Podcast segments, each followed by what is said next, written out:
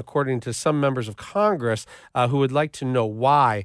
Uh, here with uh, an update on the uh, whole story is WJR's Marie Osborne. Uh, good morning, Marie. And good morning, guys. The Food and Drug Administration has entered into a consent decree with Abbott Industries in Sturgis, Michigan, which will allow the plant to reopen in the next couple of weeks. This is a legally binding agreement that will require the company to take some steps in response to violations found at the plant. A court has to approve this agreement, by the way. Now, the first formulas, this is what everybody wants to know, the first formulas will begin production uh, will, will be the specialty brands, and they're going to begin production of Similac and other formulas after they get those specialty brands out of the way. The company said it'll take six to eight weeks to uh, for products to reach store shelves. In some cases, it may take a little longer. Some experts say the shortage could last into the end of the year, but the FDA commissioner, Dr. Robert Califf, told NBC he doesn't think that. We don't expect it to last to the end of, of the year. Uh, by any means. We're taking a number of measures, including getting all the manufacturers to step up, getting the Sturgis plant uh, up and going, but also uh, importing or bringing to bear product that was intended for other countries. Uh, now, Kevin, you alluded to this a moment ago. Last October, a whistleblower report was filed with the FDA, but the department did not act on the information until months later. Dr. Califf says they will get to the bottom of why that happened. Uh, there will be a full investigation of the timeline, and we'll do everything possible to correct any um, errors in timing that we had uh, so that we don't repeat uh, any mistakes that may have been made. And Abbott says it's been working on improvements for months now, updating education, training, safety procedures for employees and visitors, updating protocols regarding water, cleaning, and maintenance procedures. Those are just a few of the things that they say they've been working on. And one last thing the FDA has found five strains of something called the Cronobacter at the uh, Sturgis facility but none match this outbreak strain. The discovery of the five types of that uh, bacteria does, however, suggest ongoing problems at the facility, not just a single incident. Wow. Uh, yeah. So uh, we talk about warning signs about a lot of different issues, you know, and here right now we're worried about babies going hungry. Uh, you know, not a, not enough this formula. Here's here's a warning sign in in in a uh, whistleblower report. And I just I I hate to think that that they hit somebody's desk and they set it off to the side and said I'll get to that later. I, I just it, it's it's it's frustrating to me. Uh, we talk about it you know, with uh, school shootings. We talk about with all these other things. What were the warning signs? What were the warning signs? I just wonder: Are all of us doing enough to act on warning signs, regardless of what the issue is? It seems like it's possible that if this had been taken seriously right away, they might have identified the problems earlier and been able to uh, do something about the plant before we ran out.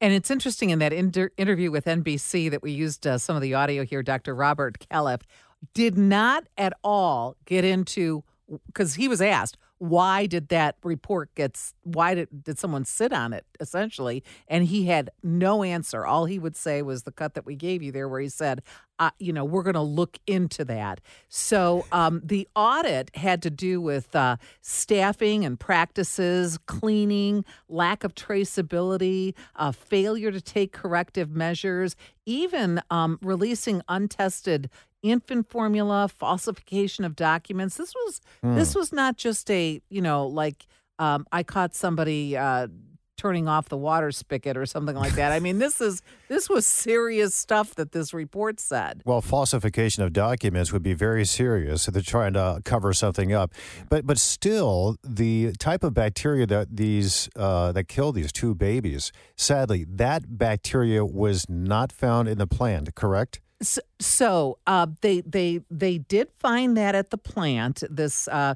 it's called Cronobacter sakazakii is the name of the bacteria. So they did find it at the plant, but it's not. This is something, by the way, that's found in our natural environment. This is not some weird thing that you know all of a sudden it turned up in this factory. This is something that's found in our environment it's not it wasn't the same strain so they went to the homes of the babies who got sick four of them two of them died they checked that formula that was in their cans and yes it had that bacteria but it wasn't the same strain as what was found at the factory. Hmm. Abbott Abbott came out and said that. Okay, that's fine, but they but they nonetheless have other problems uh, that that they need to address. Yeah, when you talk about uh, the changing the way they clean things and all of those things and making sure and testing and all of those things. Um, um, so the good news is though that they're they are coming back online. Yes, so Um, that's the really the big headline. Yeah. And, and and how do you feel that six to eight week period um, will what what impact will that have? I mean, what do we do for six to eight weeks? That's Yeah. I guess my question. Well, there's still, you know, a lot of parents out there who are still having serious problems getting formula, and uh, six to eight weeks is great that we're seeing light at the end of the tunnel. But you know, in some cases, it's going to be 12 weeks. So depending on where you live or the kind of brand that you need to have, the kind of formula you need to have, so it could be problematic. Um, I've to- said many times we we have a brand new grandchild, an adopted child that we're thrilled about, Yes. and this baby has to have formula. There's no other way for this baby. And just this month, my daughter told me that their uh, their uh, they were told that their shipment this month would not come. So sh- she has a backlog for one month, but she says after that, now I've got to start working to find out where I'm going to get it. So six to eight weeks is not going to do her any good. That's still not going to help her out. And she's one of the lucky ones. Got to go in the of- black market, you know, to get Oh. those uh, baby formula dealers. You know, uh, Nestle it seems like is shipping a, f- a couple of the products from different parts of the world, from the Netherlands, and I think also from uh, another. I think it's I don't know where else their offices are, but they're you know we're often citing supply chain issues.